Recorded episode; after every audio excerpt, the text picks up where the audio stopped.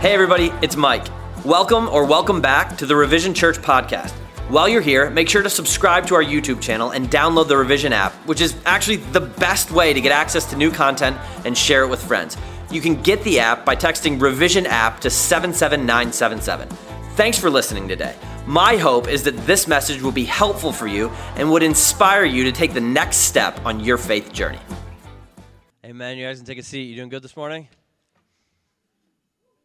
That doesn't sound very good. You're looking good, even if you're not doing good. Uh, really excited about today. We have a special guest with us. It's a familiar face, probably to many of you. You've even seen her husband, Doug, up here on stage preaching before. But in addition to being a wife and a mother, Jaime Wolter is an incredibly gifted communicator. And so I'm fired up to have her here sharing with us what God's put on her heart this morning for week two of our Promise of Peace series. So would you guys put your hands together and give Jamie a warm revision welcome to the stage?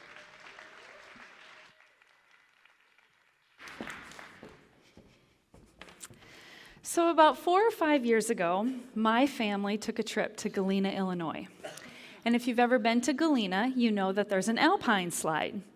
And there's two tracks carved in the hillside where each track has a little cart you can sit down in, and there's a lever that you can push it forward to go faster, pull it back to brake. And at the end, uh, there's a ski lift that you can ride back up.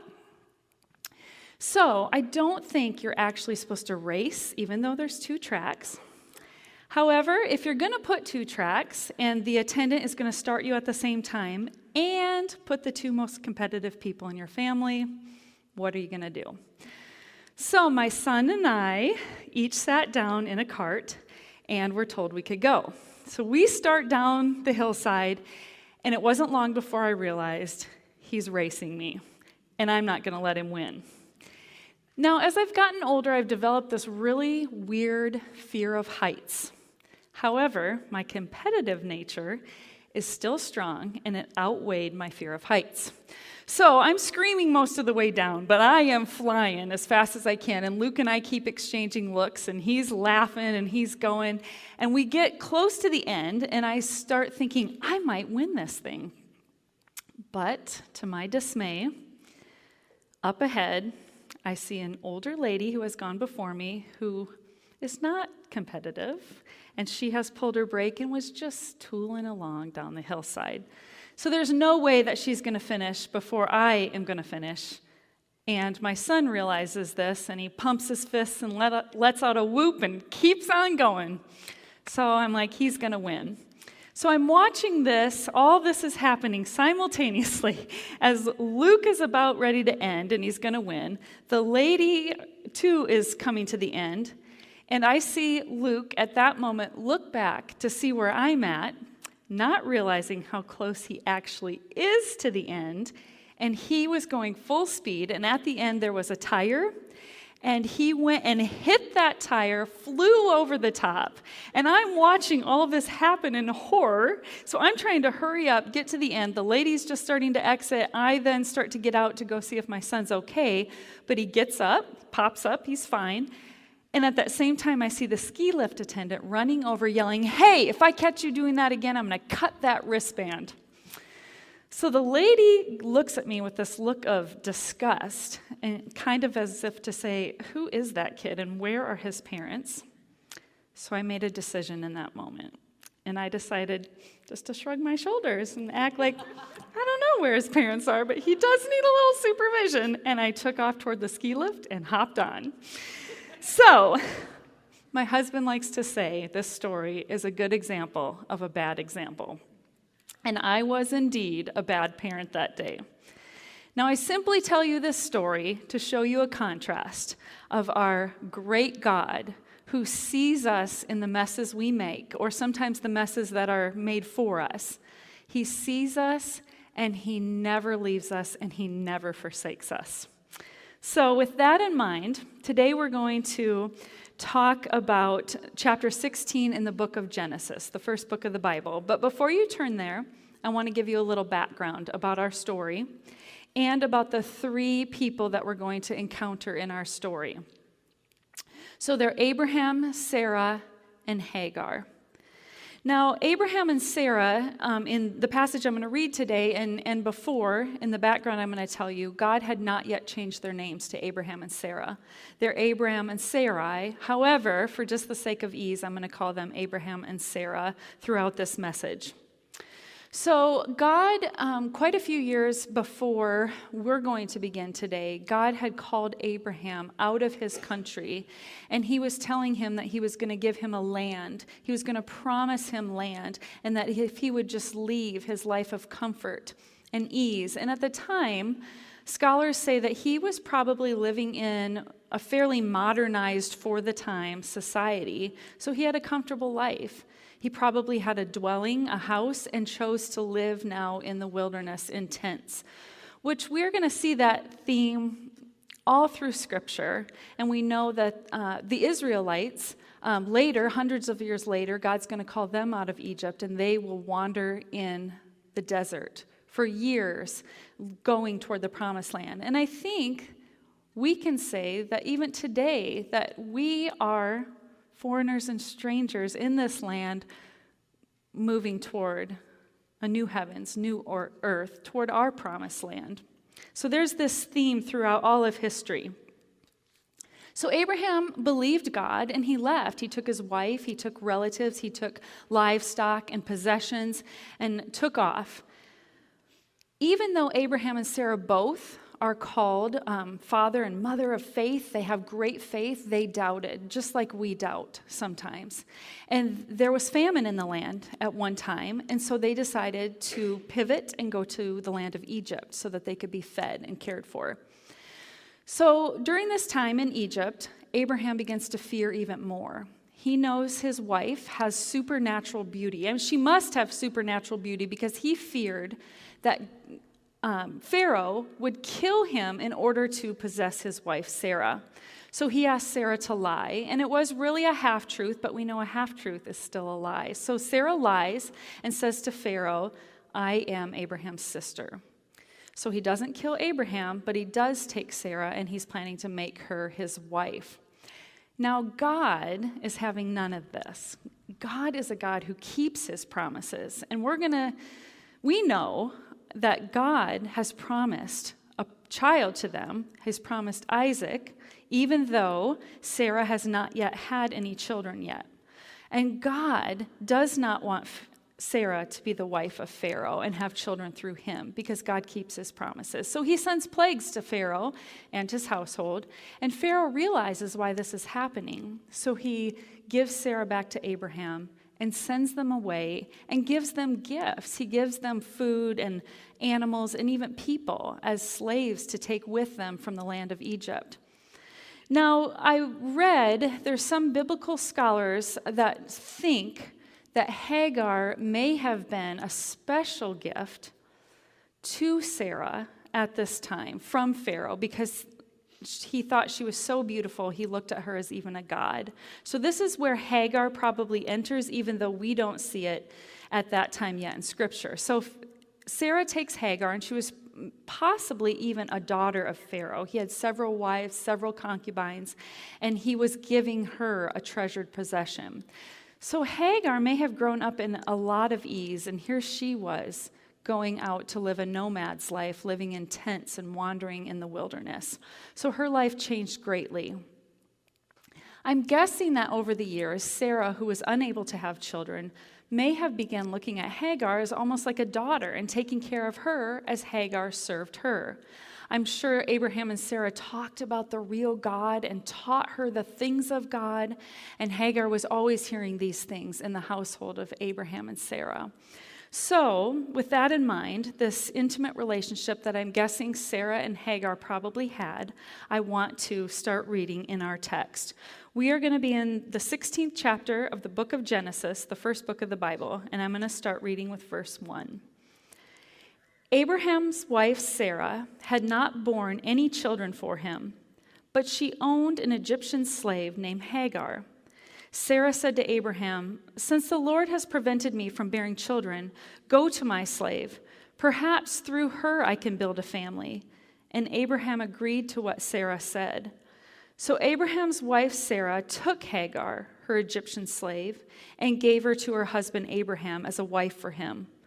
This happened after Abraham had lived in the land of Canaan 10 years. He slept with Hagar, and she became pregnant. When she saw that she was pregnant, her mistress became contemptible to her. So, backing up just a little bit, Abraham had heard the voice of God since he had left Egypt again speak to him, and he had told him, he had promised him, Look toward heaven, see the stars, see if you can number them, so shall your offspring be. And Abraham believed that, and God credited it to him as righteousness. But yet again, we see Abraham doubts and fears, Sarah's doubting and fearing. And I think if we're honest, we're the same kind of people with doubts and fears.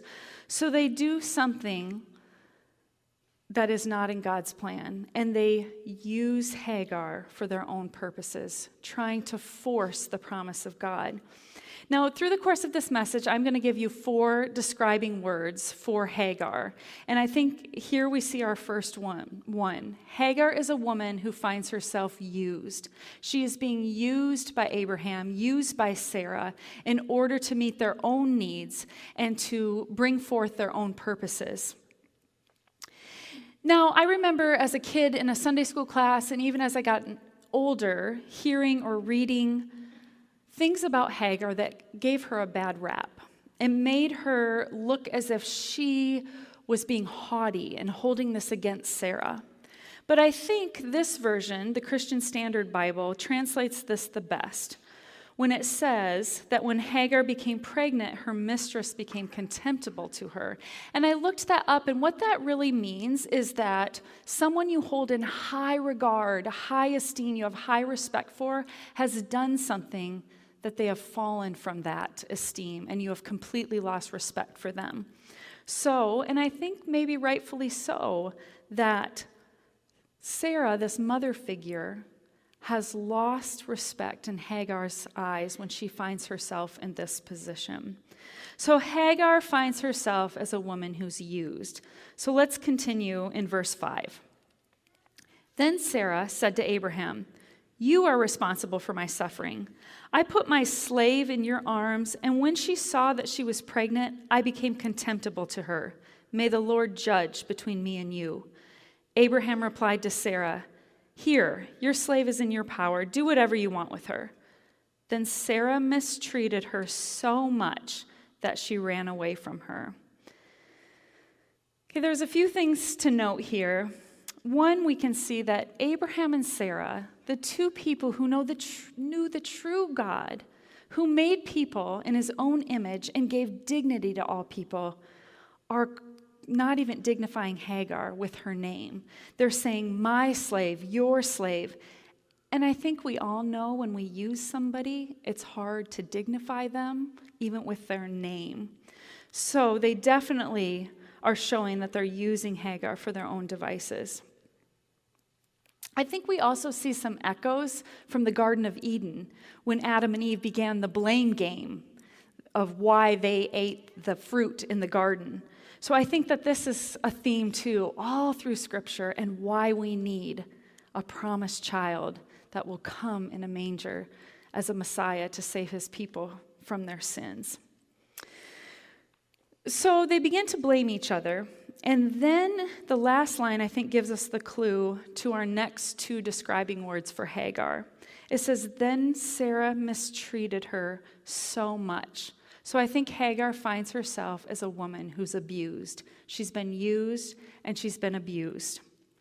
And it said that she was mistreated so much by Sarah that she ran away from her. So here's our third word. She feels refused. She's a woman who's been used and abused and now feels refused. So let's see what happens happens to Hagar. In verse 7, the angel of the Lord found her by a spring in the wilderness, the spring on the way to Shur. He said, Hagar, slave of Sarah, where have you come from and where are you going? She replied, I'm running away from my mistress Sarah. So, first, I want to note that whenever we see the phrase, the angel of the Lord, in the Old Testament, a lot of commentaries say that that is actually a visit by the pre incarnate Christ. And I was really excited to find this because I thought this really is a Christmas message. She's being visited by pre incarnate King Jesus. Now, whatever is true, whether this really is the second person of the Trinity, or it's simply an angel speaking the words of God, we know for sure it is God's voice that is speaking to her because we're going to see in a little bit that Hagar is going to name God. So, God also notice that he speaks her name. He dignifies her. Hagar, he says, he calls her by name. But yet he doesn't sugarcoat her circumstances. He's not trying to say, oh, don't care about what's going on. He does say, slave of Sarah. He knows her circumstances, he knows what she's going through. He calls her Hagar, slave of Sarah. And then he asks her a question Where have you come from, and where are you going? Now, whenever God asks a question, I find it a little interesting because surely He knows the answer, right? I think again, there's echoes of the Garden of Eden, God asking them a question, and we know He knows the answer. I was reading a book once, and the author really helped me see something here. He said, When God asks a question, He is not staging an interrogation. Now, I don't know if any of you out there are true crime podcast fans, but I'm a big true crime podcast fan. My family knows this about me. I love to listen to true crime podcasts when I go for walks. So I have listened to a lot of interrogations. Now, in an interrogation, you know it's a detective that is using whatever means possible to get the information that he doesn't have and that he wants from this person or this suspect so that he can trap them and eventually put them in prison. Versus what God is actually doing, and it's that he's staging an intervention. Now, I don't know if any of you have ever been a part of an intervention or heard of them or seen them, but the person asking the question to the person they're trying to get the answers from is asking them. They already know the answers, but they're asking the person in order to get that person to see something about themselves so they can be set free. So I think that helps us. Even today, sometimes I feel like God asks questions of us, and we can be assured that He wants us to be free. So, God's question, you see that it has elements of the past where have you come from? Elements of the future where are you going? But notice Hagar's answer. She doesn't answer with either. She answers with the present. She replied, I'm running away from my mistress Sarah. So I think here's our fourth and final describing words for the situation that Hagar finds herself in. She is confused. So she's a woman who's been used, abused, refused, and now she's confused. So she answers with the present, and I think it's because she is so clouded with what's happening now. She's in so much despair that she can't remember where she's been and she can't look forward to where she's going. She can only see the present mess in front of her. Now, I know as Christian people that we are often told don't dwell on the past, don't worry about the future, and that is certainly true. We shouldn't do those things. Yet, there are times sometimes when God says to remember. And that word does show up all over Scripture. In fact, whenever I see the rem- word remember when I'm reading the Bible, I take my pencil and put an R over it because I want to know what is God telling his people and what is he telling me to remember. So God wants us to remember what he's done for us. We know, as New Testament people, that God has sent his son as a baby in a manger to be born and live a perfect life and die a horrible death and rise again to conquer death and to save us from our sins. We know that. We can remember that. And we also know that we are people with a future and a hope that we are looking toward a true promised land, a promised land that will not disappoint us, that he will and he will make all things new. So we ought to sometimes look forward with anticipation and hope. So let's continue on and see what else the angel of the Lord says to Hagar in verse 9. The angel of the Lord said to her, Go back to your mistress and submit to her authority. Okay, I want to stop just with that verse because this verse always bothers me. Why would God tell someone to go back to the people who were abusing her? We saw right in Scripture, Sarah mistreated her so much that she had to run away. So I think there's some easy answers here to start off with. And one is just that it would be the safest place possible for Hagar. She's in the wilderness. It's dangerous for her alone. There's wild animals. There could be caravans of thieves and robbers. Um, even if she made her way back to Egypt, which is probably where she was going, she was a single woman pregnant by a Hebrew man. I don't think things would have gone well for her. I think the very safest place for Hagar was back in the household of Abraham and Sarah. We also don't see a pattern of abuse that they've had. I'm not making any excuses for what they've done. I am saying that I think Hagar and Sarah were both broken, fragile, doubting women and who made very poor decisions. And Abraham also shows his doubts here. So I think that that is some of it. I think that these truly are people, Abraham and Sarah, who do love God and know that He has created humans in His image and gives all humans dignity. Also, I think we can remember that when Scripture says something, and I know you've heard this before, but it's not always prescriptive, it's not giving us a prescription for what we ought to do, it's just descriptive of what is happening. So God tells her to go back. But I still continue to contemplate this, and I think as I read on and as we read on, we're going to see an even greater reason why Sarah told her, or why, I'm sorry, the angel told her to go back to Sarah. So in verse 10, let's read what God says. The angel of the Lord said to her, I will greatly multiply your offspring, and they will be too many to count. So God has a vision for all people in all nations. God has a heart for all people. God, who was creating this child within Hagar, had a vision for his future and his hope. And many of these people would be brought in to the kingdom of God through the pre incarnate Christ who is coming, the coming Messiah, grafted in through the blood of Jesus. We know in Revelations that it says that God that someday God will bring people from every tongue, tribe, and nation to sit around the throne and worship King Jesus. So there is a great vision and a great plan, and God did not want Hagar just to disappear off into Egyptian history. He wanted her to be within the people of God because he had a future and a hope. We know for her, and we know for some of the lineage that she is carrying on. So I, I need to stop and just say, God is never calling us to run into suffering. God is never calling us to run into abuse and to embrace that. He is calling us out of it. So if you find yourself in that position, you seek whatever help necessary to get out and don't go back. God is not telling you to go back into abuse. So, with that in mind, let's continue in verse 11 and see what else God says to Hagar. The angel of the Lord said to her, You have conceived, and you will have a son. You will name him Ishmael, for the Lord has heard your cry of affliction.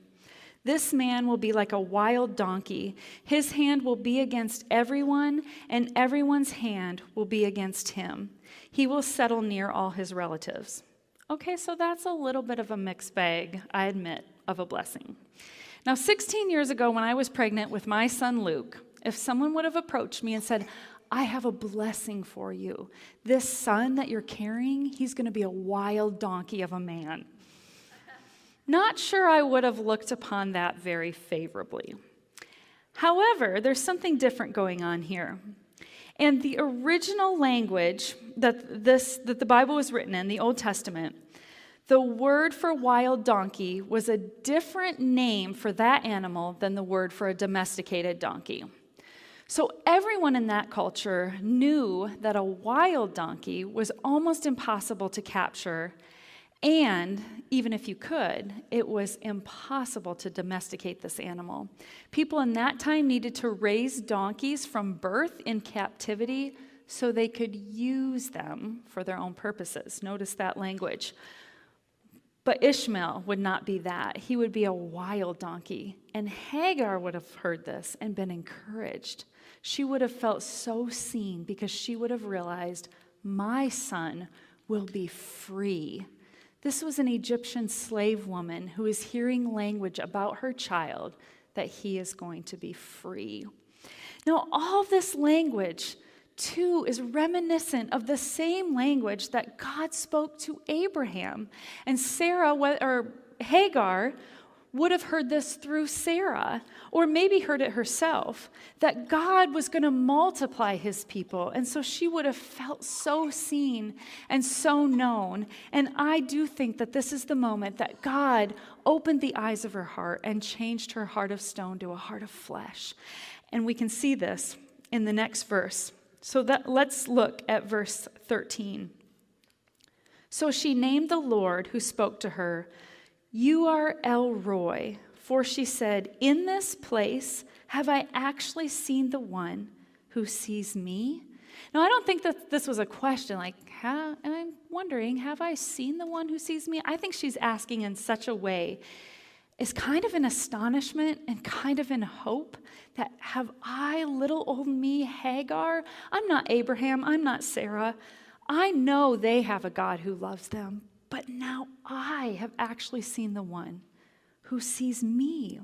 So the name she gives him, El Roi, is not just translated the God who sees. It is a very personal name, and it's literally translated the God who sees me. So she gives him a personal name, and I don't think that it is any light thing that the first person who gets to name God is a, what we would call a Gentile woman, somebody outside of the Israelite, the lineage, the family of God. She is an Israelite slave woman who is the first person who gets to give God a name, if that's not encouraging for all of us. I don't know what is. And she's a woman that we know ha- has been used and abused and refused and confused, and yet God is giving her the opportunity to see him and to name him. I think, too, it's worthy of note that when God calls us by name, as he called Hagar, then we can see him and call him by name. So I think that this woman, Hagar, is kind of like some of us. Whether you felt one or more or all four of these things at one time in your life, I know all of us at some time have felt one of these things used or abused. We felt refused by someone or we felt very confused in life. But we know that the coming Messiah that came, Jesus, became our great high priest who could sympathize with all our weaknesses we know that Jesus himself was used. He was used by the people for their own purposes. Even his disciples used him in the way that they thought he was coming in order to reign on this earth, to reign against the Romans, to conquer them and rule in that time, in that place. We know people today still use the name of Jesus for their own purposes. And we know Jesus was abused by the Roman soldiers. He was whipped and he was beaten, he was spit on, he was mocked. We know Jesus was refused. He was refused, of course, by the priests and the scribes and the Pharisees of the time, but he was also refused by his own disciples. Thomas doubted him. We know Peter denied him, and Judas betrayed him. He was refused by the people. When Pilate gave them the opportunity to release one prisoner and they could have released Jesus, instead they cried out, We want Barabbas. He was definitely refused. And though God incarnate in the body of a man, I'm not sure we can say that he was exactly confused, but we do know he sweat blood in the garden and he cried out, Father, if you can take this cup from me, but not my will, but yours be done. So I think that he can understand us. So Jesus does see us. He sees us in, as I said, the messes we've created ourselves, the messes that have been done to us, no faults of our own. But yet, if that's where he stopped, like the words of Paul in the New Testament, we of all people would be most to be pitied. He doesn't just understand us, He changes us. He changes our heart. He brings us from death to life if we believe in Him. He is the God who comes to make all things new. So instead of being used, we are people who are renewed. In 2 Corinthians 5:17 it says we are a new creation. The old has gone, the new has come. And we, instead of being a people who are abused, we are cherished by God. We all know the famous verse, John 3 16. For God so loved the world that he gave his only Son, that whoever believes in him will not perish, but have eternal life. And instead of being refused, we have been accepted. John also says in his first letter, in chapter 3 see how great the love the Father has lavished on us that we should be called children of God. And that is what we are. We have been accepted into the family of God, adopted as his sons and daughters. We are no longer slaves, we are daughters and sons. And instead of being, being people who are confused, we are enlightened. God has called us out of darkness Peter says, into his wonderful light, so that we can be a people, as it says in Hebrews, that are sure of what we hope for and certain of what we do not see, so that we can remember what God has done and we can look forward to something that we do not yet possess. But it is a promise, and God is a good father who never leaves us, never forsakes us, and keeps his promises. So, this Christmas, I want us to remember that. I want us to remember the coming Messiah that came to us, that if we believe in him, if we put our hope in him, we can remember that he died on the cross for our sins to conquer sin and death, and that he rose again and that we can have new life in Him. We can be this new creation. And so we can fix our eyes on the Prince of Peace who sees you. He doesn't always. He sees your circumstances and he doesn't always change those this side of heaven. Not always, but he always changes you on the inside if you believe. He sees you, he knows you, he doesn't believe you, and he says to you, Behold, I am making all things new. So, would you guys pray with me? Heavenly Father, thank you so much that you are a God that sees, and not just sees what's going on all around us, but you see me you see each of us, what's going on inside of us, and you offer us new hope and new life if we put our hope and trust in you. And you change us and you make us new. So give us hope this Christmas season. Sometimes Christmas is hard for some of us. Give us hope and that we can remember that you are the God who says, Behold, I'm coming to make all things new. You call us by name so that we can call you by name, El Roi, the God who sees me.